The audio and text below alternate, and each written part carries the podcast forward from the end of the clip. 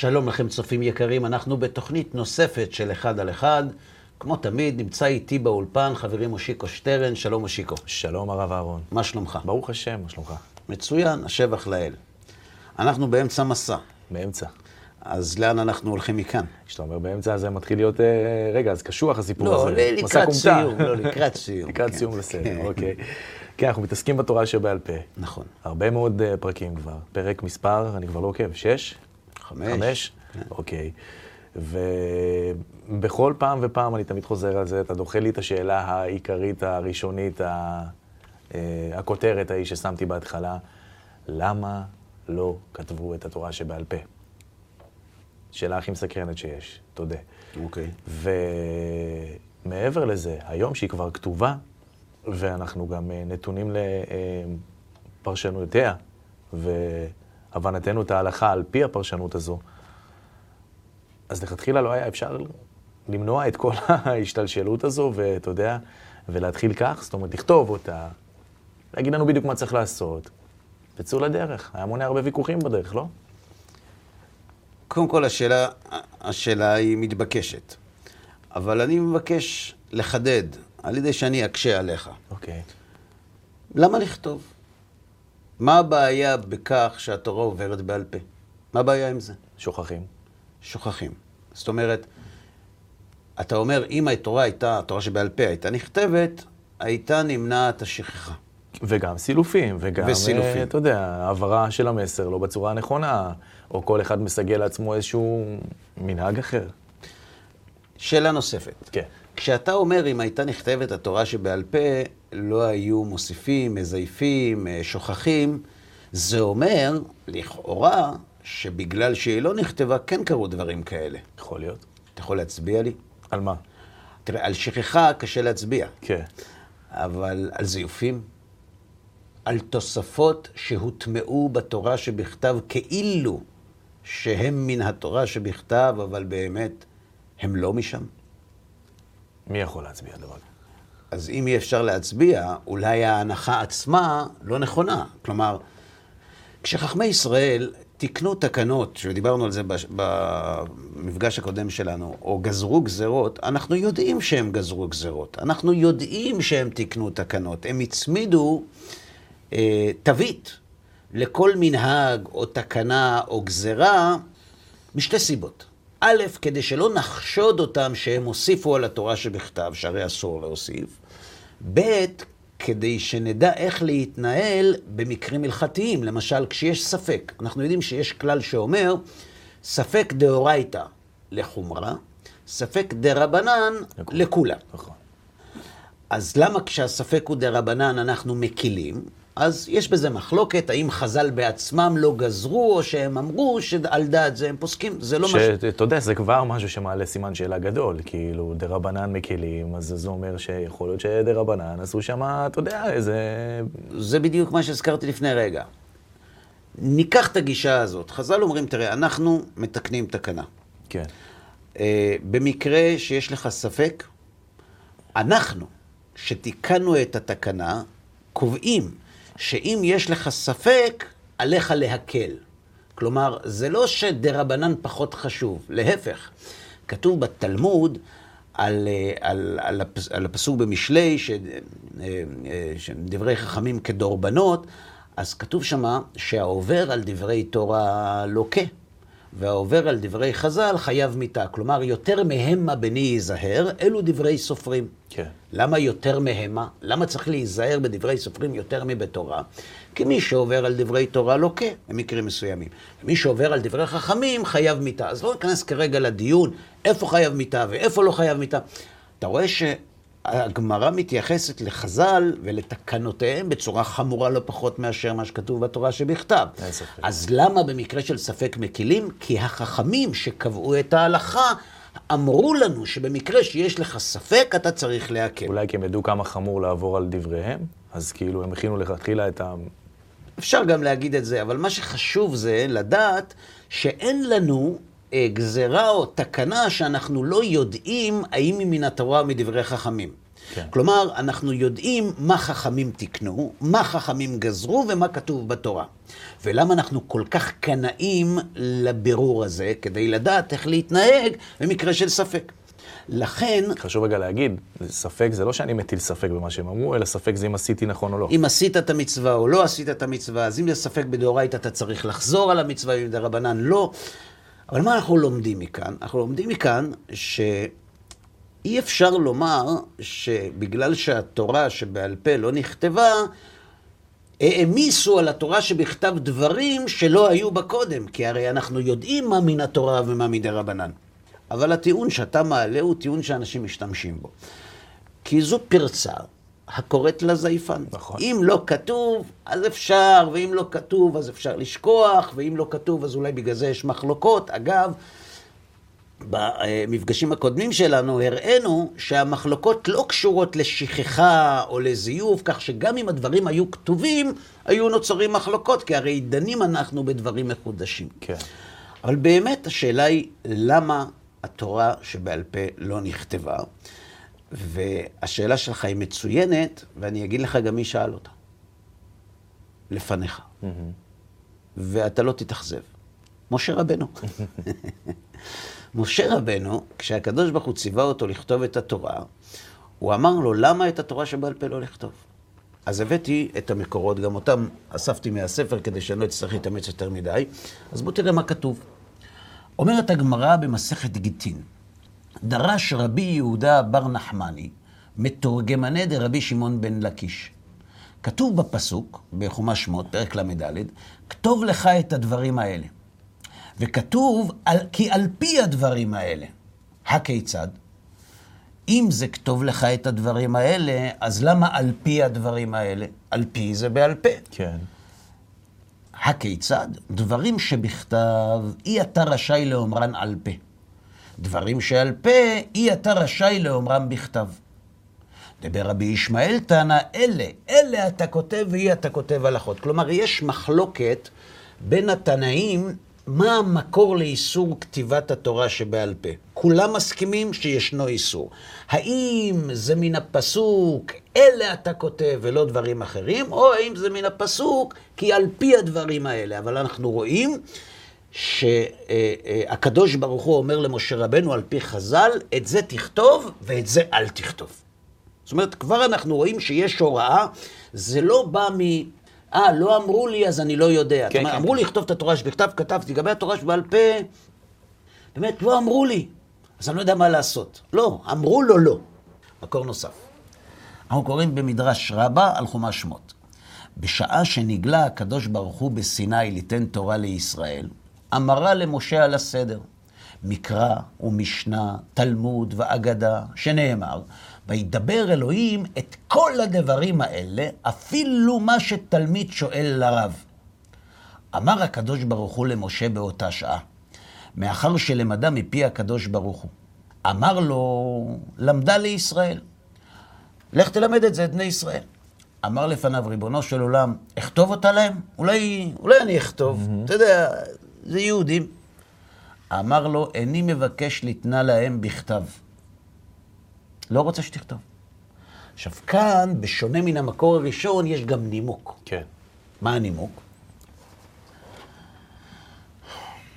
מפני שגלוי לפניי שעובדי כוכבים עתידים לשלוט בהם וליטול אותם מהם, ויהיו בזויים בעובדי כוכבים. כיוון שאני רואה את העתיד, וכיוון שאומות העולם עתידים לגזול את התורה מעם ישראל, אני לא רוצה שתכתוב את התורה שבעל פה, שלא ייקחו אותה. הלאה. אלא המקרא אני נותן להם בכתב, והמשנה והתלמוד והאגדה אני נותן להם על פה, שאם יבואו עובדי כוכבים וישתעבדו בהם, יהיו מובדלים מהם. המקור הזה אה, חושף עוד טפח מאיסור כתיבת התורה שבעל פה. אומר הקדוש ברוך הוא למשה, אתה צודק, לכאורה באמת היה עדיף לכתוב להם, אבל אני מסתכל קדימה. עם ישראל יש לו עוד הרבה מה לעבור, והוא עתיד להתפזר בין האומות, וירדפו אותו, וירדפו את התורה שלו, ויקחו לו את התורה שלו. את מה שכתוב אפשר לקחת, את מה שבעל פה אי אפשר לקחת. ולמה כל כך חשוב לא לקחת את מה שבעל פה? על זה יש לנו מקור נוסף. אוקיי. אמר רבי יהודה בר שלום, כשאמר הקדוש ברוך הוא למשה, כתוב לך, ביקש משה שתהיה המשנה בכתב. באמת אמר לו, אולי בכל זאת נכתוב. ולפי שצפה הקדוש ברוך הוא, שאומות העולם עתידים לתרגם את התורה ולהיות קוראים ביוונית, והם אומרים אנו ישראל, ועד עכשיו המאזניים מעוין. אמר להם הקדוש ברוך הוא לעקום, אתם אומרים שאתם בניי? איני יודע, אלא מי שמסתירין שלי אצלו הם בניי. ואיזו היא זו המשנה שניתנה על פה, והכל ממך לדרוש. נתן להם את הסוד. אומר כאן המקור השלישי משהו נוסף שבמקור השני לא כתוב. במקור השני כתוב שעתידים אומות העולם ליטול, וזה, אני לא רוצה שיגעו בזה. אבל מה בדיוק? מי ייטול? מה ייטול? המדרש הזה מדבר על תקופת אה, תלמי פילדלפוס השני ממצרים, שביקש לתרגם את תורת ישראל ליוונית. והיום הזה היה יום קשה מאוד לישראל, כי היו מתרגמים את התורה ליוונית, ואז היא הפכה להיות נחלת הכלל ולא מיוחדת לעם ישראל. כן. נו, אז מה כל כך בעייתי בזה? מה נורא בזה? אני בטוח שאם היינו חיים באותה תקופה, היו בינינו, היו אומרים, נו, זה טוב, זה... אור לגויים. אור לגויים, זה טוב, למה, למה אתם תמיד מנסים להסתיר וזה? למה כן. להיות נגד? למה איפכא מסתברא? אבל חז"ל צפו את העתיד, שהוא? שכתוב כאן. שאומות העולם עתידים לתרגם את התורה ולהיות קוראים ביוונית, והשלב שלאחר מכן הוא בתקופה הרומית, והם אומרים, אנו ישראל. אהה. כאן מדובר על הנצרות. זו התפיסה הנוצרית. כן. עד היום אומרים בכנסייה, במיסה, ביום ראשון, במילים האלה, כמו שאני אומר לך, הם אומרים, אנו הם ישראל עם קדושך. אנחנו עם ישראל. הם עם ישראל, ישראל שבבשר, אנחנו ישראל שברוח. אולי בהמשך קצת נרחיב בזה כדי להבין למה כן נכתבה התורה שבעל פה בסוף, אבל בכל אופן, יש כאן חשש שיבואו אומות העולם ויקחו, ינכסו את התורה לעצמם ויאמרו שהם עם ישראל. ואז, ועד עכשיו המאזניים מעוין, כלומר אין הכרעה. ואז אומר להם הקדוש ברוך הוא לעובדי הכוכבים, אה, אתם אומרים שאתם עם ישראל? הכי פשוט. מי שהקוד נמצא אצלו, הוא בעל הספר. וכיוון שלמדנו בשיעורים הקודמים שאי אפשר לתורה שבכתב בלי תורה שבעל פה, הרי שמי שיגזול מאיתנו את התנ"ך ולא תהיה לו תורה בעל פה, סופו שהוא יבטל את המצוות, וזה מה שקרה גם בנצרות. כלומר, אומר הקדוש ברוך הוא למשה, עוד יבואו ימים שיגזלו את התורה שבכתב מעם ישראל. לכן, תשאיר את התורה בעל פה כדי שלא יהיה להם מה לעשות עם הכספת הסגורה, וכשהם יניחו לה, תוכלו להמשיך, ואז נדע מי הם ישראל באמת. זה המקור השלישי. וזה מה שכתוב, אמר רבי יהודה בר שלום, אמר לו הקדוש ברוך הוא למשה, מה אתה מבקש, שתהיה המשנה בכתב? ומה בין ישראל לעקום? אם התורה שבעל פה תהיה כתובה, לא יהיה הבדל בין עם ישראל לאומות העולם. שנאמר, אכתוב לו רובי תורתי. למה רק רובי ולא כל? ואחר כך מה נאמר? כמו זר נחשבו, אלא תן להם מקרא שבכתב ומשנה על פה. כדי שיהיה זר נחשבו, אלה שגוזלים את התורה שבכתב, תשאיר את התורה שבעל פה כך. כלומר, יש לנו כאן שלושה מקורות, שמהם אנחנו למדים שאסור לכתוב, לא שלא כתבו כי שכחו או כי לא רצו, אסור לכתוב את התורה שבעל פה. למה? כי בעתיד, אם התורה תהיה, התורה שבעל פה תהיה כתובה, השתמשו בזה נגדנו. ייקחו לנו את התורה הזאת. ולכן תשאיר אותה בעל פה כדי שלא תהיה כתובה. מדהים. זו נקודה ראשונה. יש נקודה נוספת. ואת זה הזכרנו בדרך אגב בהרצאות, בשיעורים הקודמים שלנו, אבל נגיד את זה שוב כאן. הדברים שאנחנו אומרים מבוססים על דרשות הר"ן מן הראשונים, והוא גם שואל את השאלה הזאת, הוא שואל אותה בצורה אחרת. אם שמת לב, קראנו קודם במדרש שהקדוש ברוך הוא לימד את משה בהר סיני מקרא, משנה, הלכה והגדה, וכל מה שתלמיד עתיד לומר. כל מה שהתלמיד עתיד רב לומר לתלמיד, יש כמה גרסאות בנושא. כן. בוא תראה מה כותב הר"ן, וזו הסיבה השנייה למה לא כותבים את התורה שבעל פה. סיבה ראשונה סגרנו, עכשיו אנחנו עוברים לסיבה השנייה. ועוד אמר, בעלי הסופות, אלו תלמידי חכמים, שיושבים אסופות אסופות ועוסקים בתורה. הללו מטמאים והללו מתארים.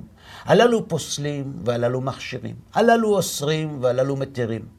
שמא תאמר, הואיל והללו מטמאים והללו מתארים, האח אני לומד תורה מעתה. זה אומר ככה, זה אומר מה עושה? ממי אני לוקח? מה הולכים למכולת? כן. תלמוד לומר, ניתנו מרועה אחד. כלומר, גם השיטה הזאת וגם השיטה הזאת, שתיהן ניתנו מרועה אחד. כולם פרנס אחד אמרם, מפי אדון כל המעשים ברוך הוא. שנאמר, וידבר אלוהים את כל הדברים האלה לאמור, ודרשו מילת קול לומר שאפילו דברי מי שלא הגיע אל האמת, הכל ניתן בסיני. כלומר, דע לך שגם הצד להלכה וגם הצד שלא להלכה, שתי הדעות האלה נאמרו למשה בסיני. איך אבל אם יש אמת אחת? זו בדיוק השאלה. אז בשביל מה אומרים אם זה לא... אז תגיד רק את מה שנכון, בשביל להגיד את מה שלא כן. נכון. זה מה שהוא כותב. וזה העניין, צריך עיון בגלל מושיקו. מה שאתה שאלת עכשיו. אוקיי. איך נאמר ששתי כיתות המחלוקת נאמרו למשה מפי הגבורה? הרי שמאי והלל נחלקו. אתה זוכר כמה מחלוקות היו בין שמאי להלל? כן. שלוש. שלוש. שמאי אומר, מקו חלה. והלל אומר, מקביים, מסכת עדיות, שם כתוב, יש מחלוקת בין הלל לשמאי, האם, מהי הכמות שברגע שעושים ממנה עיסה, העיסה מתחייבת בחלה. שמאי אומר מקו אחד, והלל אומר מכפול. מחלוקת. עכשיו שאלה, מה השם אמר למשה? שניהם נכונים. ושניהם נכונים, אז למה פוסקים כבית הלל? נכון. שאלה. באמת שאחד משני הדעות אמיתי והשני יפכו. כלומר, אחד נכון, אחד לא נכון. ואיך נאמר שיצא מפי השם דבר בלתי אמיתי? אוקיי. שאלה מובנת? בטח. אבל העניין כן, וכאן יש יסוד חשוב מאוד, שממנו אנחנו יכולים ללמוד על השאלה שאיתה פתחת את התוכנית שלנו. שדבר ידוע, שכל התורה שבכתב ובעל פה נמסרה למשה, כמו שכתוב במגילה, מסכת מגילה. כן. אמר רבי חייא בר אבא אמר רבי יוחנן, מהו שכתוב ככל הדברים, מלמד שהראו הקדוש ברוך הוא למשה דקדוקי תורה ודקדוקי סופרים. ומה שסופרים עתידים לחדש. ומה הניעו? מקרא מגילה. זאת אומרת, גם את קריאת המגילה, שהיא מצווה דה רבנן, הראה הקדוש ברוך הוא למשה. דקדוקי סופרים הם המחלוקות וחילוקי הסברות שבין חכמי ישראל. וכולן למדם משה מפי הגבורה. זאת אומרת, הקדוש ברוך הוא יושב עם משה ומלמד אותו את כל התורה כולה, כולל מצוות דה רבנן, וכולל הסברות השונות שבהם ידונו חכמי ישראל לאורך הדורות. בסדר, ככה כתוב. כן. אבל בלא הכרעה. כל מחלוקת ומחלוקת בפרט. זאת אומרת, אם נתרגם את זה למשל למחלוקת בין הלל לשמאי. אומר הקדוש ברוך הוא למשה, אתה יודע, כתוב כי תבואו אל הארץ, לפריש חלה. אה, אומר לו משה, ומכמה מפרישים חלה? ממאה גרם, מקילו, מקו, מקביים? אז הוא אומר לו, אני אגיד לך. יש צד לומר שמקו כבר אפשר להפריש חלה. אבל יש צד לומר שרק מקביים אפשר להפריש חלה. שני קווים. אמר לו, טוב, זה מה מה ההלכה? נכון. אז מה אני אגיד להם? הוא לא, חכה שנייה. מצוות סוכה, הוא אומר. כתוב, בסוכות תשבו שבעת ימים. אז אומר משה לקדוש ברוך הוא, מה זה סוכה? הוא אומר לו, סוכה צריך שיהיו לה דפנות, כמה דפנות, שדפנות וטפח, מלמד אותו את כל ההלכות, ואז הוא אומר לו, תראה, הסוכה צריכה להיות בגובה שבן אדם יכול לשבת בה. אז הוא אומר לו, ומה הגובה? אז הוא אומר לו, תראה, יש שני צדדים.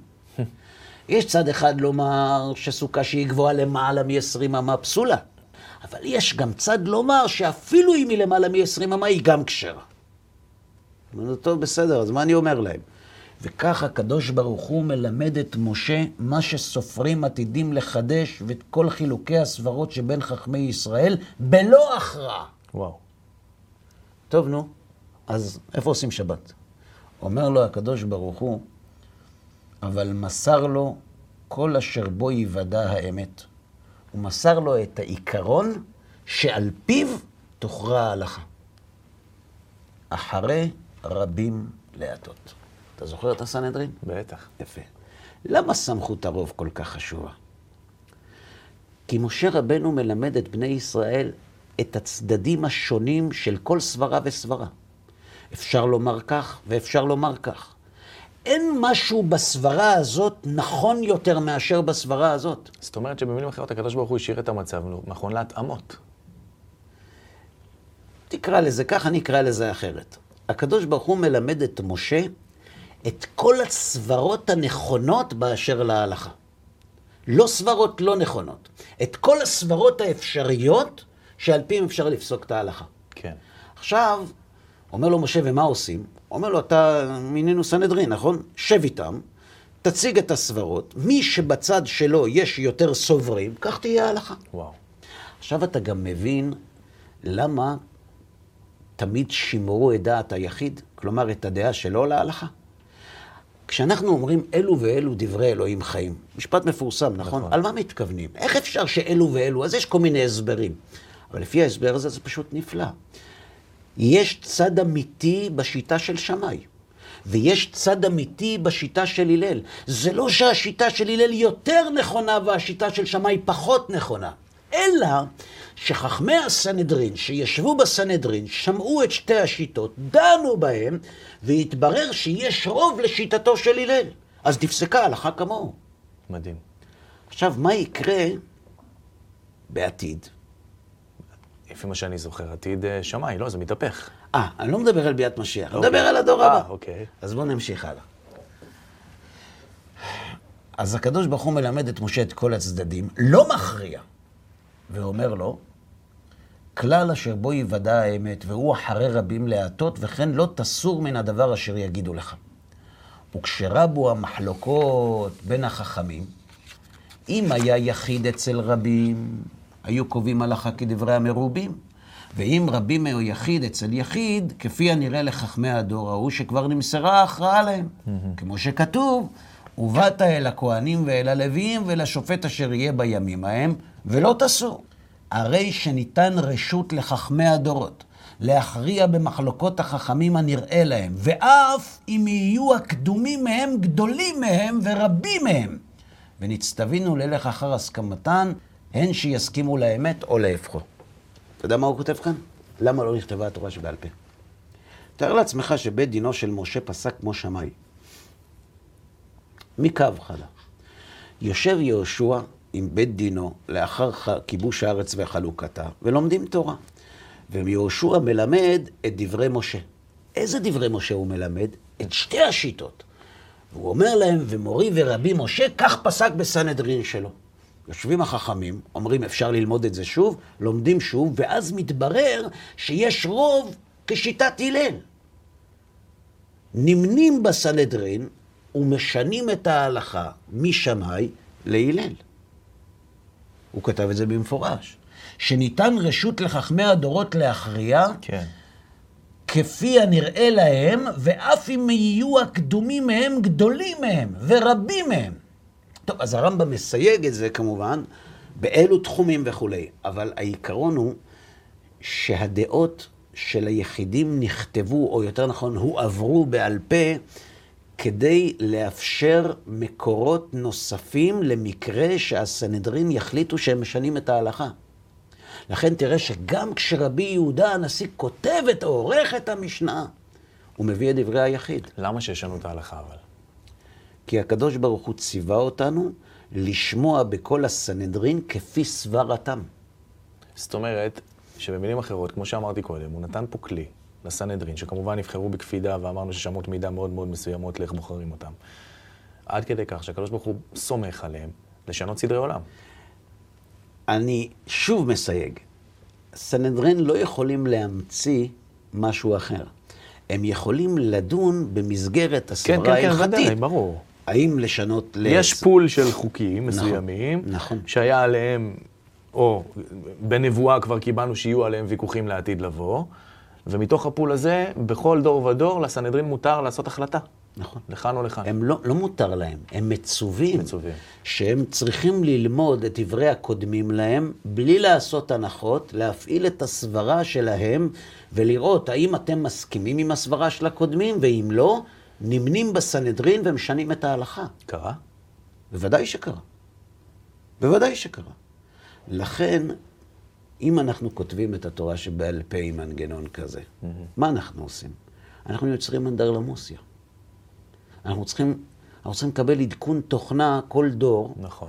או כמה פעמים בדור, כל פעם שההלכה משתנה, צריך לבטל. עכשיו, בוא נסביר עוד משהו. צורת הלימוד בימי חז"ל הייתה בעל פה. גם כשכתוב, כן. הייתה בעל פה. עכשיו, כשאתה לומד תורה בעל פה, אתה צריך לזכור גרסאות. היה מישהו שהתפקיד שלו היה תנא. לכן זה נקרא תקופת התנאים. כן. מי זה התנא? זה לא ראש בית המדרש. יש מישהו שיש לו זיכרון חזק, והוא התפקיד שלו לשנן את התורה שבעל פה, את המסורות השונות, ולומר אותן. עכשיו, הוא יושב, הרב אומר לו, תגיד. הוא Play. אומר, בדיוק, הוא אומר, תעצור. ואז הרב מסביר בעל פה את כל המטען שהוא קיבל מרבותיו על מה שהוא אומר. ואז כל אחד מסביר את שלו. ואז שואלים ודנים ושקלא וטריא, והרב אמרת לנו ככה, ועכשיו אתה אומר לנו ככה, ודנים, וההלכה בסופו של דבר יוצאת לאור. עכשיו, תאר לעצמך שמשנים נוסחים. אתה יודע איזה בלבול אתה יכול ליצור? אם אתה כותב את התורה שבעל פה. אממה, היום, אין לנו את ה... אה, אז אתה אומר, אז למה היא בכל אופן נכתבה? כן. תכף נגיע גם לזה. אבל קודם כל אנחנו צריכים להבין שהתורה שבעל פה לא נכתבה מכמה סיבות, לא בטעות, אלא בכוונת מכוון.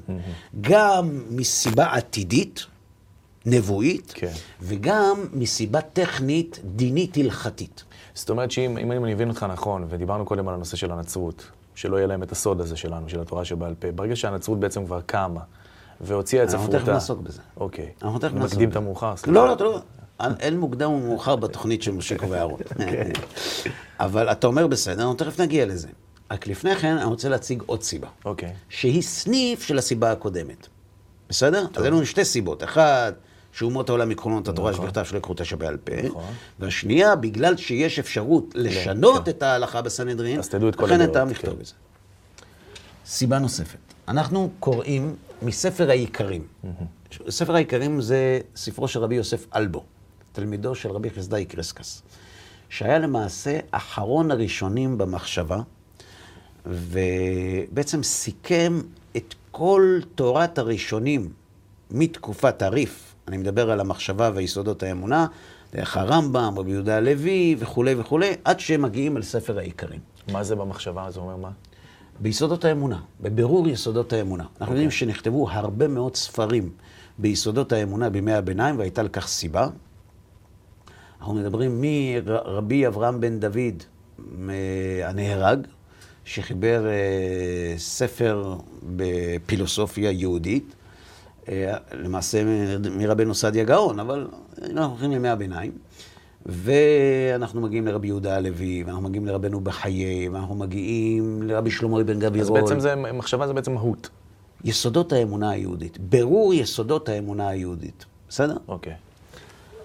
אז הוא כותב כך: ולזה הוא מבואר, שאי אפשר שתהיה התורה שבכתב שלמה, אם לא בהימצא עימה הפירוש הזה על פה. כלומר, מה שלמדנו בתוכניות נכון. הקודמות, שאי אי אפשר אפשר להבין שתורה אותה, תורה כן. שבעל פה. וזהו המקרא, וזהו הנקרא תורה שבעל פה. ועל זה הוא שאמרו חז"ל, לא כרת הקדוש ברוך הוא ברית עם ישראל, אלא בשביל תורה שבעל פה. למה בשביל תורה שבעל פה? למה בשביל תורה שבכתב? כי התורה שבכתב בלי תורה שבעל פה היא כאבן שאין לה הופכין. אז אם הקדוש ברוך הוא כרת איתנו ברית כדי שקיים את התורה, בפועל כריתת הברית היא על תורה שבעל פה, כי התורה שבעל פה היא זו כן. שמאפשרת לנו לקיים את התורה שבכתב. ו- וזה לפי שאין מציאות להבנת התורה שבכתב, אלא עם תורה שבעל פה. נכון. ועוד, לפי שאי אפשר שתהיה תורת השם יתברך שלמה באופן שתספיק בכל הזמנים. לפי שהפרטים המתחדשים תמיד בענייני האישים כמשפטים והדברים הנפעלים, הם רבים מאוד משיכללם ספר. על כן ניתנו למשה מסיני על פה דברים כוללים, נרמזו בתורה בקצרה, כדי שעל ידם יוציאו החכמים שבכל דור הפרטים המתחדשים. במילים פשוטות. נניח שאתה מורה לחשבון שלי, זה לא מומלץ, אבל רק משל. ואתה מלמד אותי אחד ועוד אחד, שתיים ועוד שתיים, חמש פחות שלוש, ככה, ו... וכפל גם אתה מלמד אותי. האם כשאתה מלמד אותי כפל, אתה מלמד אותי את כל האפשרויות של תרגילי הכפל שיש בעולם? לא. לא. אבל מה קורה אם אתה מלמד אותי את לוח הכפל? אז כן. אבל, אבל לוח הכפל זה, זה רק עד מאה. כן. אז איך זה שאתה מלמד אותי דרך זה את כל התרגילים בעולם? כי זה משליך אחר כי אתה מלמד אותי את השיטה. נכון. משה רבנו קיבל מהקדוש ברוך הוא, מעבר למידע המפורט של הדעות השונות, גם כללי הלכה. י"ג מידות שהתורה נדרשת בהם, שהיו למעשה שבע, אבל נתפצלו והורחבו כשכולם כלולות בשבע. שבע מידות של הלל. אה, בש... בשחרית? כן, רבי ישמעאל אומר, ב-13 מידות התורה נדרשת. למעשה, אלו הם כללים. אה, אנחנו מרחיבים בזה מאוד בסדרה שלנו, בעקבות התורה שבעל פה, על פי הספר מטה דן, לרבי דוד ניטו, מה שנקרא כוזרי שני. שם אנחנו מרחיבים בכל תחום ותחום, אבל בגדול, הוא נתן לו את הכלים, ואמר לו, את זה תעביר לעם ישראל, כדי שעם זה הם יוציאו מהתורה שבכתב את הפירוש שאתה נותן בעל פה, וגם יהיו להם כלים לחדש הלכות מול הדברים המתחדשים. כיוון שהתורה היא תורת חיים, וכיוון שהחיים הם דינמיים, אין שום תועלת לכתוב אנציקלופדיה שלא נגמרת. Hmm. כי כל הזמן יתחדשו, תתחדשנה הלכות חדשות. ולכן הוא נתן לו את הכללים, ואמר לו, את זה תעביר ושעם זה יפסקו. ברור? כן. אז זה הדבר השלישי. אז יש לנו מעשה כבר שלוש סיבות. סיבה ראשונה, העתיד, שעתידים ליטול את תורה שבכתב. סיבה שנייה, כיוון שעתידים הדינים להשתנות מדור לדור. וסיבה שלישית, כיוון שהתורה עוסקת במציאות המתחדשת, גם אם לא ישנו את מה שלמדנו עד היום, אז כל פעם להוסיף גרסה חדשה, לכן השאירו את זה בעל פה. אלה הם הסיבות שחז"ל מלמדים אותנו שלמרות שמשה מאוד רצה לכתוב את התורה שבעל פה, כי הוא ידע שאהרון ומושיקו יצטרכו להקדיש הרבה תוכניות כדי לסנגר, כאילו לסנגר על התורה שבעל פה, ולא הקדוש ברוך הוא לא. עדיף שיהודים ישאלו שאלות, והתורה שבעל פה תישאר נחלת עם ישראל. אז מה יהיה עם כל הכופרים? אז אם הם יחפשו את האמת, בקלות הם ימצאו אותה. ואם הם לא יחפשו את האמת, גם אם יכתוב את התורה שבעל פה, הם לא יקבלו אותה. זה לא ישנה. זה לא ישנה שום דבר. Mm-hmm. לכן אל תכתוב את התורה שבעל פה. ברור עד פה? עד פה כן. מעולה. עכשיו, למה כתבו? אה, חשבתי שתשכח. אז למה באמת כתבו? ואם כתבו, זו בעצם הפרה בוטה של כללים מאוד מאוד... מה זה כללים? של, של, של איסור חמור. נכון. גם בזה עסקו חז"ל. חז"ל אומרים, עת לעשות להשם הפרו תורתך. פירוש. מתי חי רבי יהודה הנשיא? רבי יהודה הנשיא חי בין מרד בר כוכבא ל-220 לספירה, פלוס מינוס. אנחנו מדברים על תקופה קשה מאוד לעם ישראל. זאת אומרת, חורבן בית המקדש, 68-70 לספירה, הבית נחרב, עם ישראל יוצא בגלות, חלק נשארים בארץ, אבל השלטון מכביד את ידו על היהודים. בית ראשון. בית שני. שני. בית שני. אה, כיתות של נוצרים, מה שנקראים, חלק נוצרים, חלק אביונים, היו כמה כיתות של אביונים. אה, הם נקראו אביונים על שם זה שהם כפרו בהרבה מאוד מהמסורות של הנצרות המאוחרת יותר. אה. הם טענו שישו לא נולד מבתולה, ועוד הרבה דברים שהיום הם נקראים כופרים אצל הנוצרים. אוקיי, קיימים היום? אה? הם קיימים היום? לא. לא. הרבה כתות שלא התיישרו עם הנצרות לא קיימות היום, מסיבות שאין כאן המקום לפרטם. מי שיש לו ספק, שיראה מה קרה בצרפת בשנת 1237-1240,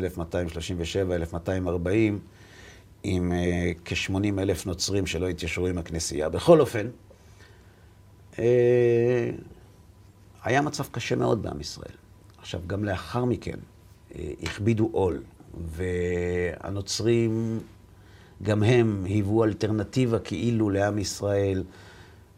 ונוסף לכל זה, ב-135, היה 115 לספירה, היה מרד התפוצות, זה נקרא, לא כך מוכר ב... בהיסטוריה. בהיסטוריה, אבל במרד התפוצות נהרגו מאות אלפים. וואו. אה, זה נקרא פולמוס של טריאנוס. אה, בעיקר במצרים, בקפריסין, במקומות נוספים, מרדו היהודים ברומאים, והיה שם מרחץ דמים בלתי נתפס. זה מ-110, 115 לספירה, שאנחנו מדברים על כמה? על 40-50 שנה אחרי החורבן. עכשיו, תיקח את זה עוד 20 שנה קדימה, אתה מגיע למרד בר כוכבא. אנחנו מגיעים לנפילת ביתר, אנחנו מגיעים לחורבן נורא שפקד את עם ישראל, עד כדי כך שאנדריאנוס חרש את ירושלים, חרש, לא הותיר בה אבן על אבן, בנה עליה עיר לחיל המצב הרומאי וקרא לה איליה קפיטולינה, כלומר בירת איליה, איליה אנדריאנוס. כן. ואנחנו מדברים על תקופה שהיה נראה כאילו עם ישראל גמר. סיים את תפקידו. ואז נולד רבי יהודה הנשיא לרבן שמעון בן גמליאל השני, בנו של רבן גמליאל דיבנה. ובתקופתו, בן גילו היה הקיסר העתידי. יש מחלוקת בין ההיסטוריונים, זה היה אנטונינוס פיוס, קיסר הפילוסוף, או זה היה מרקוס אורליוס, או סיבירוס, זה בכלל לא משנה. אבל חז"ל מספרים שרבי יהודה הנשיא היה מיודד עם אנטונינוס, והם למדו תורה ביחד. אה, ובסופו של דבר הוא גם התגייר בסתר, אנטונינוס. וזו הייתה תקופת חסד גדולה מאוד ליהודים.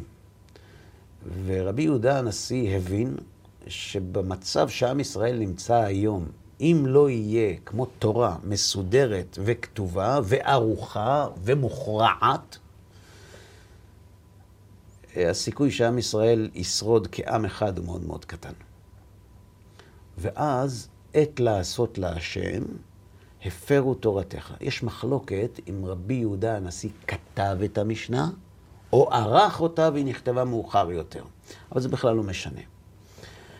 אה, בתקופתו של רבי יהודה הנשיא הייתה תקופת חסד, חלון הזדמנויות לעשות משהו לפני שהחלון ייסגר. כן. ואם מסתכלים אחורנית, בזכות זה יש לנו היום את התורה שבעל פה. וואו.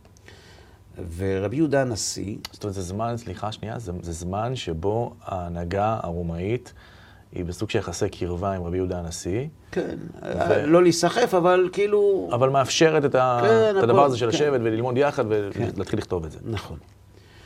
ורבי יהודה הנשיא הייתה לו סנהדרין חזקה מאוד, ורבי יהודה הנשיא התיישב לערוך את המשנה. עכשיו, איך הוא מתמודד עם הסיבות לאי כתיבת התורה שבעל פה? נכון. אז אמרנו שסיבה אחת, שאומות. העולם ייקחו אותה. אה, אוקיי. סיבה שנייה, שיכולים לחלוק על מה שאמר בית דין קודם. וסיבה שלישית, זה כי בין כה וכה יצטרכו להוסיף בהמשך. מתחדש, כן. אז עכשיו בואו נלך שלב אחרי שלב. על פי מה שכתוב בספר יוחסין, רבי יהודה הנשיא לא הסכים לערוך את המשנה עד שכל חכמי הדור כולם הסכימו לא לחלוק על פסיקתו. כי אם יחלקו על פסיקתו, תהיה בעיה. אז הסיבה השנייה נשארה קיימת. נכון. ואתה יכול לראות דבר מאוד מעניין, שחכמי התלמוד, שבאו מיד אחרי, רב ושמואל ורבי יוחנן ורבא ורבא ורבי יוסף ורב פאפה ורב הונא וכל אלה, כל האמוראים שחיו בבבל, אף אחד מהם לא חלק על משנה. עכשיו, אתה לא יכול להגיד אה, בטעות. מה בטעות? הרי המשנה נכתבה בארץ ישראל. יכולים חכמי בבל, שהיו חכמים גדולים וחריפים מאוד, במקרים מסוימים אומרים אפילו יותר, יכולים היו להגיד, הם גם לא היו תחת אותו שלטון, זה הביזנטי וזה הערבי או הפרסי וכולי. אנחנו לא מחויבים לרבי יהודה הנשיא. רבי יהודה הנשיא אמר, אנחנו, יש לנו- יש לנו את המסורת שלנו. כן. ואתה רואה שאין אף אחד מחכמי תלמוד, או מחכמי בבל בתקופת המשנה, שקרא תיגר על רבי יהודה הנשיא. זאת אומרת, יש כאן איזושהי חומה וירטואלית, שאף אחד לא מוכן לעבור אותה, ואף אחד גם לא אומר למה. זאת אומרת, כשמו כן הוא נשיא. נכון, אבל גם רבי שמעון גמליאל היה נשיא, וגם רבי די אבנה היה נשיא, וגם רבי שמעון גמליאל אביו היה נשיא, וגם רבי גמליאל הזקן היה נשיא, וגם שמעון בן הלל היה נשיא, כולם היו נשיאים, זה לא משנה. ברגע שרבי יהודה הנשיא עורך את המשנה, מין חומה בנויה, נעצרת, ואף אחד לא חולק עליו, לא בבבל ולא בארץ ישראל. וכל פעם שיש קושי על המשנה, אז מנסים להסביר את המשנה, ולא, אז בוא נגיד את המשנה האחרת. אין דבר כזה. רבי יהודה הנשיא, בתקופתו כל חכמי ישראל סמכו את ידיו עליו. כך מופיע בספר יוחסין, והסכימו שלא לחלוק על דבריו. וכיוון שלא יחלקו על דבריו, אז פתרנו את הסיבה השנייה לאי כתיבת התורה שבעל פה. כן. שלא יבוא בית דין מאוחר יותר ויחלוק על בית דין שקדם לו. נכון? נכון. יפה. דבר שני, ומה עם כל ההלכות המתחדשות שיבואו לאחר מכן? גם את זה רבי יהודה הנשיא עשה בחוכמתו הגדולה. אם היום אנחנו ניקח פרופסור לתלמוד, או אפילו תלמיד ישיבה, וניתן לו משנה, ונגיד לו שילמד אותנו ההלכה מתוך המשנה, הוא לא יודע איך לעשות את זה. רבי יהודה הנשיא ערך את המשנה בתמצות, בקידוד, כן. בדחיסה, שמי שאין לו את תוכנת החילוץ לא יבין מהמשנה שום זה דבר. אפילו לא ראשי פרקים, זה תוכן מה- העניינים אולי. ממש כלום. כן. ממש כלום. לא יבין כלום. ולפעמים יחשוב דברים סותרים. ולפעמים יש משנה שאנחנו אומרים חסור מחסרא ואחי קטני, זאת אומרת, רבי יהודה הנשיא לקח אותנו לאיזה פינה כמעט בלתי אפשרית במציאות כדי ללמד אותנו את התחום עד איפה ההלכה כך ומאיפה ההלכה כך.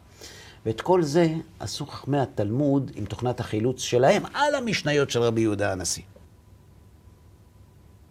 אתה יכול גם לראות שכמעט באופן מוחלט הגאונים לא חלקו על התלמוד. שהתלמוד לא חלק על המשנה. זאת אומרת, אתה רואה שיש כאן סדר. בסדר.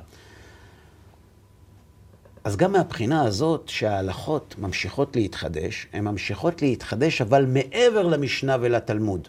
כן. הן לא פולשות אל תוך המשנה והתלמוד. והמשנה והתלמוד נשארים שלד. אבן יסוד של התורה שבעל פה, שבזכות שתי הפעולות האלה, של רבינה ורבשי בתלמוד, ושל רבי יהודה הנשיא במשנה, יש לנו היום תורה שבעל פה. אבל יש רק עוד דבר אחד שאותו גם צריך להבין. ומה עם מה שאמרו חז"ל, שעתידים אומות העולם להתלמם? נכון. אז בואו נדבר קצת על הנצרות. אני לא בא ללמד אותך נצרות, ואני לא חושב שזה גם חשוב, אבל רק בשביל לדעת באיזו סביבה פעל רבי יהודה הנשיא. כשאנחנו מדברים על הנצרות, אנחנו מדברים על כמה תקופות. אנחנו מדברים על תקופת ישו, תלמידי ישו, פאולוס, ולאחר מכן. תקופת פאולוס היא תקופה מאוד משמעותית. פאולוס, שאול התרסי, היה יהודי שקיבל חינוך פרושי הלניסטי. הוא היה גר באסיה הקטנה, מקדוניה, והוא הגיע לארץ ישראל, ומשום מה, החוקרים לא כל כך שלמים ולא כל כך יודעים לומר, אבל באיזשהו שלב, הוא היה אגב מהרודפים הגדולים של הנוצרים. ובאיזשהו שלב בדרך להלשנה על הנוצרים בסוריה, הנוצרים מספרים שהוא חלם חלום, ישו בא לו בחלום, ושאל אותו למה הוא רודף אותו. ואז הוא קיבל הערה להתהפך, והתחיל להטיף לנצרות. התחיל לכתוב איגרות. עכשיו, מה היה תפקידו של פאולוס? עד תקופתו של פאולוס, הנצרות הייתה, במרכאות, מין זרם ביהדות. ביהדות. כלומר, היו יהודים, שומרי תורה ומצוות, ש... שבנוסף לכך האמינו שישו נביא ושהוא, ושהוא עשה ניסים ועוד כל מיני דברים. בשאר הדברים שהנצרות אחר כך הביאה, כמו השילוש והקימה לתחייה, אלה חידושים שהגיעו מפאולוס והלאה. ואלה הם האביונים, חלקם לפחות, הראשונים. כן.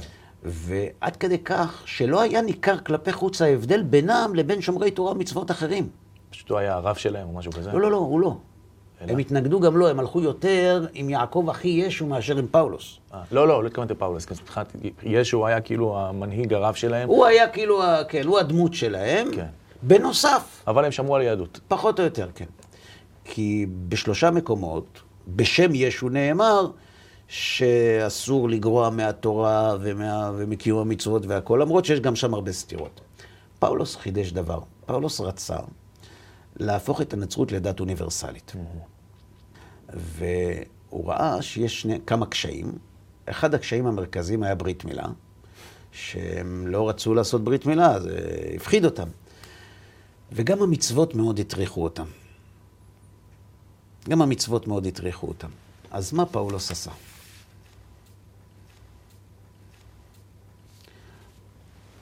פאולוס לימד את הגויים שהתורה ניתנה על ידי הקדוש ברוך הוא לעם ישראל, כל מה שנאמר לך הפרה לפומיו, כן?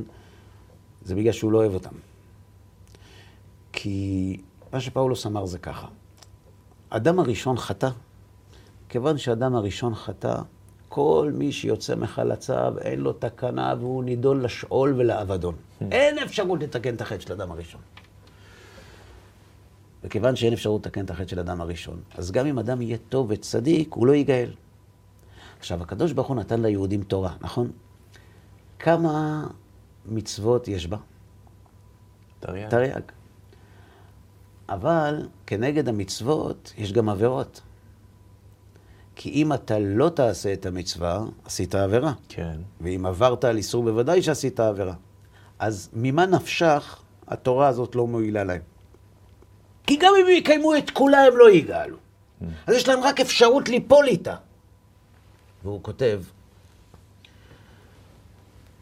וכאשר אין תורה, אין פשע. לולא אמרה התורה לא תחמוד, לא ידענו לחמוד. והמצווה עוררה את התאווה לחטוא. כי לא בגלל התורה הפרה לפומי ובאה הבטחה לאברהם ולזרעו שירשו את הארץ, כי אם בגלל אמונתו. הארץ הזאת לא ניתנה ליהודים בגלל המצוות, בגלל ויאמין בה השם ויחשביה לו צדקה, הוא אומר. לכן, כל התורה הזאת זה מכשול חלילה, כן, מכשול אחד גדול צריך לפטר ממנו, כי המצוות האלה, הן הם מפילות את האדם לאבדון עוד יותר גדול. למה אמרה התורה לא תחמוד? אמרו לך לא תחמוד, עכשיו אתה רוצה לחמוד. אם לא אמרו לך לא תחמוד, לא היית חומד. טוב, אני מצטער שזה נשמע לך ככה, אבל זה, זה מה שהוא אומר. ואז הוא אומר, כל דבר הנמכר בשוק, אותו תאכלו. ואם יקרא אתכם אחד האנשים אשר אינם מאמינים לביתו, אכול תאכלו מכל אשר יושם לפניכם. פאולוס ביטל את המצוות. פאולוס אמר שהאלוה שברא את העולם, סלח לי, אני, אני, אני חוזר על זה שוב, אפרה לפומיו, שהאלוה שברא את העולם, ברחמיו הגדולים ובחסדו, רצה להציל את האנושות, שאין לה תקנה. אז מה הוא עשה? האלוהים שברא את העולם, הוא נהיה בן אדם. וואלה. כן. והוא התעבר בגופה של אישה, והוא נולד כדי למות בייסורים. ומי שיאמין בייסורים שלו, הוא ינצל. דת החסד והרחמים. לכן פאולוס קבע, תאמין בו ותיוושע, לא תאמין בו ותירש גיהנום. המעשים לא יועילו. אין, אין, אין, המעשים לא, אין, אין, לא מעלים ולא מורידים, צריך להאמין. האמונה היא זו שהיא נתנה לאברהם אבינו את הארץ, לא המצוות. ומה, ואין שם כלום, אין מוסר, אין חוקים, אין... אז באמת הייתה בעיה עם המוסר, כי התברר לפאולוס שיש אנשים אה, בסוריה שמתנהגים בצורה מאוד מושחתת, כי הוא אמר שהמעשים לא יועילו, אז הוא אמר להם בכל אופן, אבל צריך להיות בן אדם וכולי, כל מיני דברים כאלה. אבל הוא ביטל את המצוות המעשיות. מי שנימול בבשר, ימול בבשר, ומי שנימול ברוח, ימול ברוח. ואז נקבע שאנחנו ישראל שבבשר, והם ישראל שברוח, והם ממשיכים של עם ישראל, ואנו הם ישראל עם קדושך, ולא צריך יותר לקיים מצוות, ורק האמונה חשובה, וכל השאר היסטוריה. עכשיו שאלה. פאולוס חי פלוס מינוס, יותר נכון מת פלוס מינוס בין 50, 70, לא, זאת אומרת, לא, לא בדיוק ידוע. אבל בוודאי שלפני רבי יהודה הנשיא. כן. בתקופת רבי יהודה הנשיא, הנוצרים כבר לא קיימו מצוות. ולכן אפשר היה לכתוב. אפשר היה לכתוב את התורה. איפה זה כתוב? שים לב. אני מצטט לך מספר מצוות גדול, והוא כותב ככה: מפני שראה הקדוש ברוך הוא שעתידים אומות העולם לכתוב כ"ד ספרים ולהופכם לרעה ולמינות, מסר סימנים למשה בעל פה, ולא הסכימו מן השמיים לכתוב התורה שבעל פה, עד לאחר שעמדה אמונת אדום. פן יעתיקו אותה הגויים, ויהפכו אותה לרעה כמו שעשו בתורה שבכתב. ולעתיד לבוא ישאל הקדוש ברוך הוא מי הם בניו, ובני ישראל מביאים ספר תורה, והאומות מביאים ספר תורה. אלו אומרים אנו בניך, ואלו אומרים אנו בניך. והקדוש ברוך הוא שואל, מי יש לו הסימנים שמסר בסיני בעל פה? ואין מי שיודע כי אם ישראל. וואו. עד כאן לשונו בהקדמה, מצוות לא תעשה בסמג. תסתכל היום, מה קורה בנצרות עם התורה שבכתב, ומה קורה בעם ישראל עם התורה שבכתב. מי שיש לו את התורה שבעל פה, התורה שבכתב ממשיכה לחיות בתוכו, לפעול, לבעוט, להתפתח, לשגשג, להיות חלק מאורח החיים. ואיך נראית תורה שבכתב, בלי תורה שבעל פה, אתה יכול לראות בנצרות. אם אתה מזדמן למלון, אז בבייבל שלהם יש את הברית החדשה, ואין להם ברירה, חייבים לשים גם את הברית הישנה. אבל מי מהם עוסק בה? מי מהם חי על פיה? מי מהם לומד ממנה? וזה מה שגורם ללא מעט נוצרים בסופו של דבר להתגייר. כי הם מבינים את השקר שבנצרות. אבל לענייננו, יש לנו כאן כמה סיבות. סיבה אחת, שעתידים אומות העולם נתלה מהם. נטלו כבר את התורה שבכתב. הפרישו את עצמם מעם ישראל, ויש כאלה שטוענים שמה שעשו אלה שהפרידו את המצוות המעשיות בעם ישראל, עשו עבירה לשמה, כלומר נשלחו על ידי הסנהדרין, לא יודע מה, עד כמה זה מדויק, אבל יש טענה כזאת, שהם נשלחו כדי להרחיק את הנוצרים מעם ישראל. וואו. על ידי שביטלו את המצוות המעשיות כדי שניתן להבדיל, זה יהודי וזה גוי. זה מאמין בתורה וזה נוצרי. מה זאת אומרת נשלחו? אה, או מטעם עצמם, או על ידי חכמי ישראל, כדי להטות את המינים ואת הכופרים מעם ישראל. כאילו חכמי ישראל אמרו להם, לכו תעשו כך וכך? יש מי שאומר שזה כך, יש מי שאומר שזה היה בצורה אחרת, אבל זה לא משנה. כרגע, בפועל אנחנו יודעים שהנצרות הורחקה מעם ישראל. כן. כלומר, יש הפרש עצום בין הנוצרים הראשונים לבין הנוצרים שאנחנו מכירים היום. וכיוון שבוטלו המצוות המעשיות ואין להם יותר ערך בדת הנוצרית, בתיאולוגיה הנוצרית, לא רק שאין להם ערך, הן פסולות בעיניהם, mm-hmm. אין חשש שאומות העולם יתעסקו בתורה שבעל פה, כי כל המהות של התורה שבעל פה זה, זה בשביל התורה נכון. שבכתב, והם התורה שבכתב לא מקיימים, אז אין שום טעם שיקחו את זה, אפשר לכתוב. סיבה שנייה, מה שתלמיד עתיד לחדש נאמר למשה בסיני, אבל אצל רבי יהודה הנשיא הסכימו לא לחלוק, Mm-hmm. ולכן כבר אפשר לכתוב. וכנגד הסיבה השלישית, שהתורה ממשיכה להתחדש ולהתפתח, אל דאגה, אין חשש. למה? כיוון שגם התורה שכותב רבי יהודה הנשיא, או עורך במשנה, יש לה גבולות. גם היא כתובה בצורה כזאת שהיא זקוקה להמשך של תלמידי החכמים, ולכן כשמתחדשת ההלכה לוקחים גם את זה בחשבון. בגדול, אפשר לומר שאלו הם הסיבות המרכזיות לאי כתיבת התורה שבעל פה, ואחריה, כן. ולאחר מכן לכתיבתה של התורה שבעל פה, אבל אתה צודק, חז"ל עסקו בזה ואמרו, עת לעשות להשם הפרו תורתך, כך מסתיימת המסכת הראשונה בשישה סדרי משנה של רבי יהודה הנשיא. במסכת ברכות, בסוף, עת לעשות להשם הפרו תורתך, הפרו תורתך, עת לעשות להשם. זאת אומרת, קוראים את זה משני צדדים. עת לעשות להשם הפרו תורתך, ובגלל שהפרו הפרו תורתך, תורתך. הגיע הזמן עת לעשות להשם. אגב, כן. במאמר מוסגר, אנחנו רואים שאת מעשה רבי יהודה הנשיא עשו עוד כמה אנשים. הרמב"ם ורבי יוסף קארו. כי? הרמב"ם חי בתקופה שבה הוא ראה שעם ישראל מפוזר, אה, היו רדיפות של המוסלמים אחרי היהודים, אה, נמחקו קהילות שלמות, והרמב"ם רצה שיהיה ספר הלכה, שכל מי שיהיה לו אותו ידע איך מתנהגים. והוא כתב אותו בלי מקורות. ההלכה, וזו אחת הסיבות שהתנגדו לו בהתחלה. כן. מי שעשה את זה אחריו היה רבי יוסף קארו, שהיה ממגורשי ספרד בתור ילד, וגם הוא ראה שהיהודים שחיים בפיזור הגדול, במצב הנורא, אם אין להם רב שיורד דרך, תוך זמן קצר הם ייעלמו. כן. ולכן הוא כתב את השולחן ערוך. אבל עם מקורות. השולחן ערוך הוא גם בלי מקורות. אה. גם הוא בלי מקורות. הוא כתב גם את הבית יוסף על הטור של רבי יעקב בן הראש, שהוא בלי מקורות והוא הוסיף לו מקורות, אבל את השולחן ערוך הוא כתב כתקציר בלי מקורות, וזו הייתה אחת הסיבות שהתנגדו גם לו, אבל בסופו של דבר גם הרמב"ם וגם השולחן ערוך הם שני ספרי היסוד המרכזיים בתורה שבעל פה בימינו. יפה. בסדר? מעניין מאוד. אוקיי, מושיקו, אז סיימנו גם את הנושא המסע. הזה. כן. כן. אני מאוד מודה לך לך. שהשתתפת איתי בעוד תוכנית, היה לי מעניין איתך מאוד. תודה רבה גם לכם, צופים יקרים, שהצטרפתם אלינו לעוד תוכנית של אחד על אחד. עם מושיקו שטרן ידידי, אנחנו מקווים מאוד שנהנתם, ומקווים שתישארו איתנו גם לתוכניות הבאות בעזרת השם. כל טוב לכם.